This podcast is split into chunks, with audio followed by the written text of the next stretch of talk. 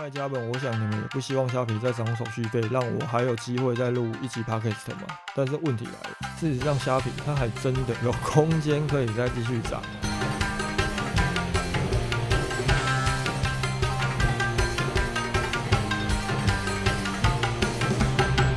为什么有些卖家逃得掉，有些卖家逃不掉？关键是什么？就是产品成本跟行销结构这三者到底是在做电商还是在做虾皮？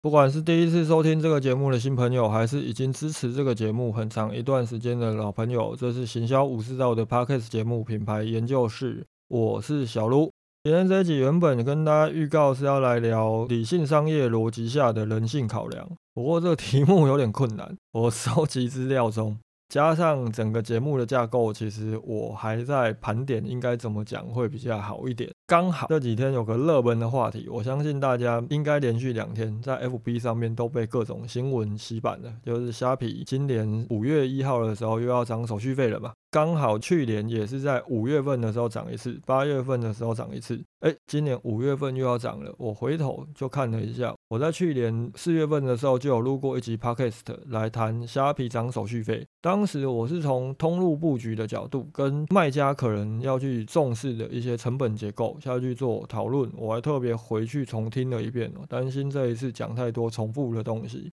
那么为什么我会想要再录这一集哦？最主要原因是因为我在这一次一些卖家的讨论当中看到了一些盲点。这个盲点就是很多的卖家其实你们吵着要离开虾皮，但是你们可能对于虾皮以外的电商环境未必是了解的。前两次涨手续费的时候，很多卖家吵着要走，但是问题是你们走不了。那么走不了的原因是什么？这就是我们今天这一集比较想要跟大家谈的一个重点。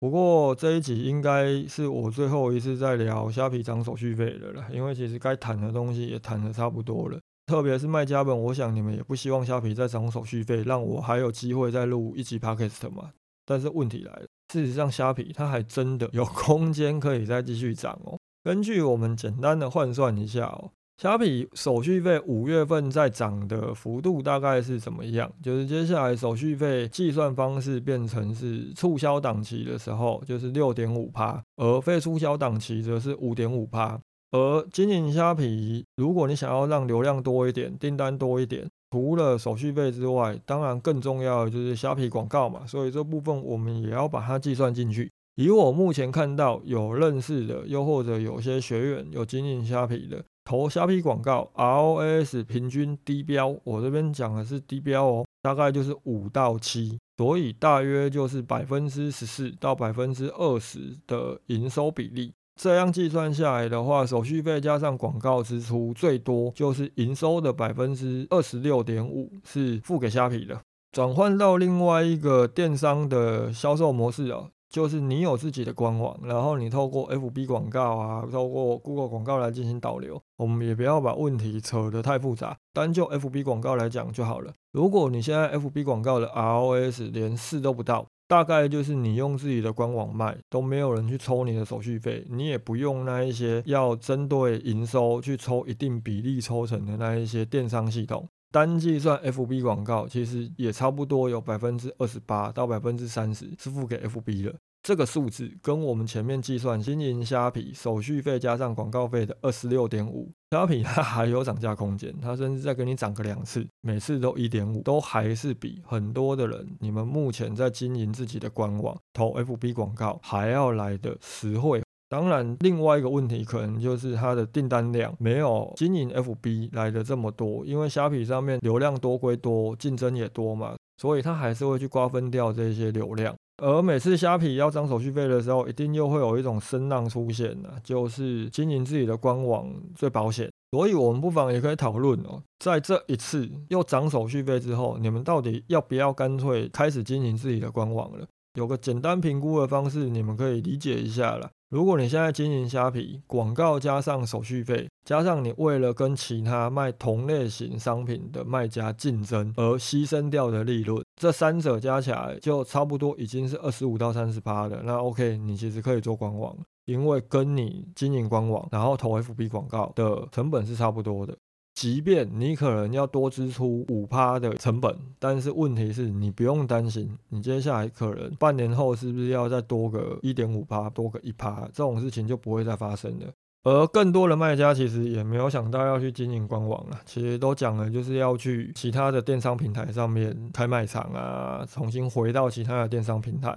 这其实还蛮有意思的哦，就是虾皮在针对这一次的涨价，他们官方的声明当中又提到，涨价是为了致力于提升台湾电商市场的整体发展。这个感觉又有点像是，好，我今天涨价，如果你觉得，哎，在这边经营没有意思，决定要去经营其他平台了，那透过涨价出逃的这一些人，他们去了露天啊，去了其他的电商平台之后，确实也带动了台湾整体电商市场的发展。这句话也没有什么毛病。但是问题是我今天之所以想要录这一集的原因，就在于我在很多卖家的相关讨论当中，甚至看到有人说要去经营雅虎商城。你要说经营 PC Home，你说要去经营露天，我觉得都 OK。但是当你连雅虎都说要经营的时候，这些人在我的观念里面，就是你们的眼中真的只有手续费。如果你还有在经营雅虎商城的，你就会很清楚的知道。我有些客户都有雅虎商城，然后我问他业绩情况怎么样，呃，苦笑，甚至于他们在每月报告的时候都不一定会去报告雅虎商城的业绩，因为其实也就真的没有什么订单。啊，我们也不要讲你有经营雅虎商城这件事情，你从一个消费者的角度问一下自己，你上一次在雅虎商店街上面买东西，甚至你上一次看到雅虎商店街的页面是什么时候？你可能连想都想不起来。很多的品牌，如果你们还有经营雅虎商店街，那你也不会刻意导流到那些地方的时候，可能你们雅虎商城每个月的月订单哦，都不一定会有你们在 FB 的粉丝专页上面贴一则贴文，放个链接，导流到官网之后产生的转换订单还要来得多。那我不知道你们去经营一个没有流量的商城，只为了更低的手续费的目的到底是什么？今天他就算收你再低的手续费，他只跟你收个零点五趴就好了。这么低的手续费，你没有订单，你每个月还是要吃土啊。那么为什么其实很多的卖家给我的感觉是没有思考的很周虑？最主要的原因是因为在一些讨论当中，我看到的状况是，这些卖家对于外面的整个电商的生态啊，还有消费者的购物习惯，可能都是不了解的。其实那一些会在手续费涨到六趴，再加上两趴的金流处理费之后，就喊着要跑的卖家，应该跑也不会是跑去上架某某或 PC Home 这些购物中心，而是以露天跟 PC Home 商店街为主。甚至好了，你说要去经营雅虎，那其实你也是经营雅虎的商店街。基本上，如果是其他平台的商店街哦，那么你们今天在媒体上面听到 PC Home 的营业额多少啊，某某的业绩多少啊，这些数字大致上来讲都跟你没有太大的关系了，因为其他平台的曝光逻辑跟虾皮其实有本质上面很大的不同。探讨在平台上面做电商这件事情，大家要有的第一个认知就是，今天你在这些平台上面会怎么触及到消费者，不是你说了算，而是平台说了算。一般会习惯在其他的电商平台买东西的消费者哦，其实是很难接触到商城卖家的。以我自己少数几次真的在先前的摩天商城，又或者是 PC 用商店街下单的经验，目前想得到的只有有一次我要买 Company 的耳塞，那我是直接在 Google 上面搜寻 Company，然后跟我要买的这个型号，当时直接跳出来的页面当中，第一个就是某个我曾经在上面买过东西的三 C 通路的 PC Home 商店街页面。因为 PC Home 商链接，我也是用 PC Home 的账号登录吧，那我也没多想，他也提供了超商取货，OK，那我就买了。我是以这样的方式才在 PC Home 商店街上面买东西的。如果你们平常习惯就是搜寻 PC Home，搜寻 Momo，接着你会进入它的购物中心页面，又或者是二十四小时的页面的时候，你们其实是很难接触到商店街跟露天这一些卖家的。我在录这一集的时候，我有去看了一下各个商店街目前的曝光架构情况啊，我发现到，哎，我竟然找不到摩天商城了。我还跑去问我朋友，哎，某某什么时候把摩天商城收掉了？这么低调，不像 虾皮跟 PC Home 这么树大招风。那个时候我朋友回我一句话，还蛮有意思的哦。他回我说：“有差吗？”对啊，我想一想，有差吗？我已经多久没有在摩天商城上面买东西了？我在某某搜寻的时候，也都几乎是买某某二十四小时到货，又或者是某某购物中心上面的厂商出货的商品。所以摩天商城还在不在，对我来讲是没有影响的。其他会在 Momo 跟 PC Home 上面购物的消费者，他们的想法可能也都跟我一样。所以，如果不是像我上面提到是在 Google 上面搜寻，接着可能看到露天啊，看到 PC Home 商店街啊的一些页面进去的购物流程的话，这两个平台大概率都会在购物中心下单。更不要讲，Momo 现在也不做摩天商城的，那 PC Home 购物中心也不会刻意去曝光商城的商品。这两个平台现在都只会分成寄仓跟厂商出货。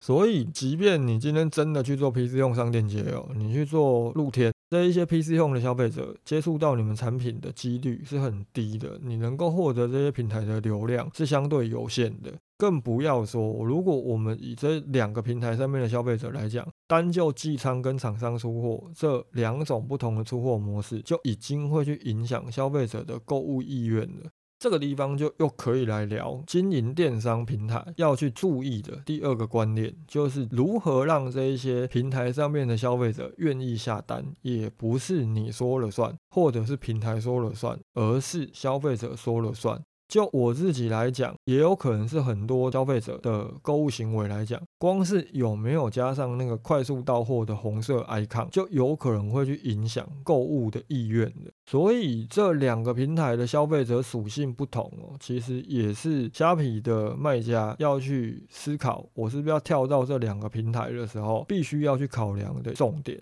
那么有没有有在经营虾皮卖场的卖家或者是品牌，对于虾皮涨价这件事情其实是无动于衷，又或者是无感的？当然会有啊，因为我的客户大致上都属于这一种。我们如果简单的把虾皮的卖家去做一下区分哦，大致上可以分成三种。第一种就是本身有官网啊，多经营一个虾皮；第二种就是从其他的平台转移过去虾皮，又或者多经营一个虾皮的卖家。以及第三种，虾皮出现之后才开始做电商的这种卖家，这三种卖家对于电商环境的认知就有相当大的差异了。第一类基本上就是虾皮怎么涨手续费都不太有反应的那一种，因为我的客户他们都是这样。这类卖家为什么对于虾皮涨手续费基本上都无感呢？最主要原因就跟我去年四月录的那一集里面有提到的相同，就是他们本来就是以一般正常的零售的角度下去规划他们的成本的，所以他们的成本结构，虾皮涨个一点五趴啊，就算虾皮现在要收十趴的手续费好了，对他们而言，其实都还是在一个安全的范围之内。特别是有些品牌，他们可能在 FB 还有红利的时候就已经开始做了，所以官网基本上也已经稳了。不然就是其他像是搜寻引擎啊、SEO 啊、关键字广告这一些流量啊、通路的布局也都已经做得相当完善了，够分散了。所以虾皮对他们来讲影响其实并没有这么大。他们更烦恼的是什么？在这么多通路布局的情况之下，去做好产品的差异化，避免自己去打到自己这样的情况发生。而第二类的卖家其实比较值得讨论的，就是哦，如果只有想到说，哎，我要回头去做露天了，我要去做 PC 控商店街了，而都没有去提到，哎，我想要做自己的官网了。其实为什么已经在这么多的平台有理了，却还不做官网？这才是最值得纳闷的事情哦。但是如果仔细想一想，我在去年四月份那一集应该也有去提到产品结构这件事情。这些卖家大概率就是品相哦，真的要做官网的时候，其实也没有什么优势的。你今天假设真的就是从一六八八或各个批发网站进一些杂货进来卖的话，这一种产品的结构不依赖平台的话，要生存其实是相当困难的。这种没有品牌特性的产品，要做 SEO 也做不赢电商平台，还要去做 Google 购物广告，又或者是搜寻广告，成效也不会好到哪里。甚至你们的广告成本可能会比一般有品牌性的还要来的高非常多，更不要讲投 FB 广告。你可能投一次之后，你就会被 FB 广告现在的广告成本吓到，宁愿回去付虾皮的手续费跟广告费就好了。至于第三类这种原生于虾皮的卖家，如果你们在进入虾皮开始经营的时候，并不是以自己的品牌，又或者是以代理商、经销商的角度切入，而是连选品都跟第二类卖家来学习，基本上你们已经跟虾皮绑定的太深了，你们整体的产品成本跟行销的结构，可能都已经不适合其他平台以外的通路环境了。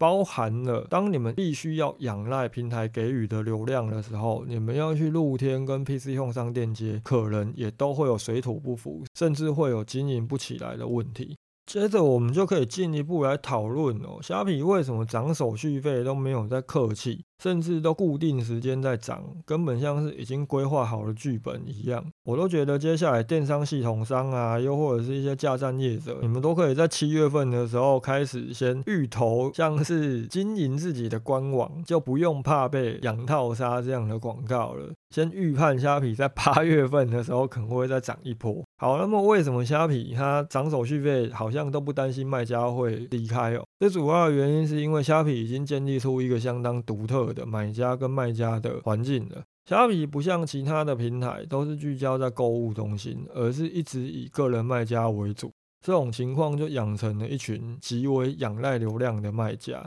再来就是透过补贴的方式，养成一群对于价格敏感到连六十元，甚至是 OK 便利商店四十五元的运费都会斤斤计较的买家。如果你去找几篇虾皮涨价的新闻出来看，你会看到底下有一些不是卖家，而是买家，连新闻都看不懂，以为虾皮要涨的是运费，然后就会在那边讲说，哦，了不起，我一个月就是买两次就好了，因为虾皮一个月有两次的免运券。而这一些极度仰赖流量的卖家跟极度仰赖补贴的买家，两者合起来就形成了一个跟其他电商环境极为迥异的生态。这个迥异的生态又在这几年开始出现一些经营虾皮的方法论。但是这一些经营虾皮的方法，又或者是一些交战手册，如果我们从正规的行销跟电商的角度下去看的话，其实都是一些很偏颇，只属于虾皮这个环境的方法论。那很多人如果是照着这套方法下去经营的时候，就会变成透过这种方法进入电商的卖家，你们会越来越变成虾皮的形状。我相信在前几波的涨价当中，应该也有一些卖家选择逃脱了。那有些可能真的哎顺利就逃掉了，有些可能还是摸摸鼻子又回去继续打开虾皮广告，继续经营虾皮卖场。为什么有些卖家逃得掉，有些卖家逃不掉？关键是什么？就是产品成本跟行销结构这三者到底是在做电商还是在做虾皮？如果你其实做的也不是电商，你就是在做虾皮的话，那么当然虾皮接下来不管怎么涨手续费，你都逃不掉。甚至它接下来好每年都跟你涨两次，涨到十五趴手续费了，有没有办法解决这个问题？当然有。从现在开始，好好的审视一下你的产品、你的成本以及行销结构，变成是一个正规的电商模式，而不是虾皮模式。每次虾皮涨手续费的时候，其实都可以看到一种讨论的。它这个讨论其实就是通路商跟供应商之间的爱恨情仇。那么通路商跟供应商之间的爱恨情仇，以近期来讲的话，也不是只有虾皮涨手续费，虾皮卖家在那边跳脚。更多人讨论的其实是出版商跟某某之间因为折扣的问题在互吵一通嘛，甚至都已经吵进立法院了。我前几天也看到有人分享了一张截图哦，那张截图就是两本在某某上面的书，然后价格非常便宜，都便宜两元，就是限量两本两元特价。他会张贴那一张截图的原因也很简单，他的意思就是要说，哦，你看某某就是这么蛮横无理，刻意用这样的方式去羞辱出版业者。这当中有一些误会哦，因为某某那种两元特价也不是专门针对书籍，他们还蛮常在搞这种两元特价的。只是当然，在这个时间点哦，就是都已经有一百多家出版社冲进立法院，要求要针对新书几年之内不能够低于多少折扣立法了。你们还去举办这样的活动，当然就是有点刻意为之嘛。那我们可以看到一点，当然就是从虾皮涨手续费到 MoMo 他们刻意的对出版业者 勉强讲挑衅好了。这种通路强势的问题是否有可能会改善？老实讲哦，通路强势的问题是没有办法改善的，特别是像 Momo 跟虾皮这种已经在 B to C 以及 C to C 这两个零售模式之下站稳了强势位置的通路来讲，我们从疫情过后，其实很多的电商都有营收下滑的问题，唯独只有 Momo 营收是比去年还要来的增加相当多的。从这一点，我们其实就可以观察到，强势的通路接下来只会越来越强势。所以这个时候，你们真的想要解决问题，你们其实就是要去思考，是不是有经营自己官网的可能性了。当然，你也不是说你想经营官网就一定能做。如果你现在就是一个跟虾皮绑定太深的卖家，你可能需要重新的调整一下你的体质。而其他的品牌电商，你们可能会关心的就是说，哇，那 Momo 这么强势，我们是不是就不适合上架 Momo 了？老实说，我对通路布局的观念一直都没有变，就是多多益善，在成本许可的情况之下，能上架都还是要上架。通路为什么能够强势？你们不妨可以转换另外一个角度来思考，它会强势的原因就在于它有一些优势。而这些通路最大的优势，当然就是他们拥有流量，甚至于他们能够为你们带来订单。所以你为什么不上？即便你今天真的担心他们刻意的会去降低你们价格，造成消费者会拿那边的价格来打你们的价格，我们也要去思考的是怎么把这个风险降低。品牌如果有自己的官网、上架通路，跟在这些平台开设卖场的概念，其实相当简单。你们单纯就是冲着他们的人流去的，所以只需要去思考如何把通路产品的差异化做好，避免在平常时间点里面自己去打自己。而近期相当常见的问题，当然就是通路很频繁的举办活动，会造成商品掉价。基本上这一点哦，你除了在上架这些通路之前，就要先评估好，当他们办活动的时候，会不会造成你反而亏损的，去算好这个成本结构。如果这些平台他们去寄出一些破盘的折扣，而这些活动的优惠都是由平台吸收的话，你收到的钱都相同，那又有什么问题？就算好平台每个月都有活动，会造成你的官网价格没有优势。甚至于造成消费者会去比价，导致你的产品价格掉价。那么我也是会建议你们从另外一个角度下去做思考，这也是为什么我会建议品牌的官网不要太频繁的举办活动。我在前两集的时候就有聊到嘛，一个品牌了不起就是一连四档大活动，再加个好四档小活动。为什么我会建议活动不要太频繁的原因，就是因为这就是为了要让官网跟通路之间取得一个微妙的平衡。以上哦，就是从虾皮又涨价了这一个新闻哦，我们来进阶的来聊一聊，到底为什么虾皮都没有在担心涨价，卖家会出逃了？更深度一点的来谈到了虾皮的卖家的情况啊，以及整体电商市场的状况到底是怎么样？包含最后也跟大家聊到一些通路强势的问题，以及品牌到底面对这些强势的通路应该要如何应应。本集讨论就到这里，拜。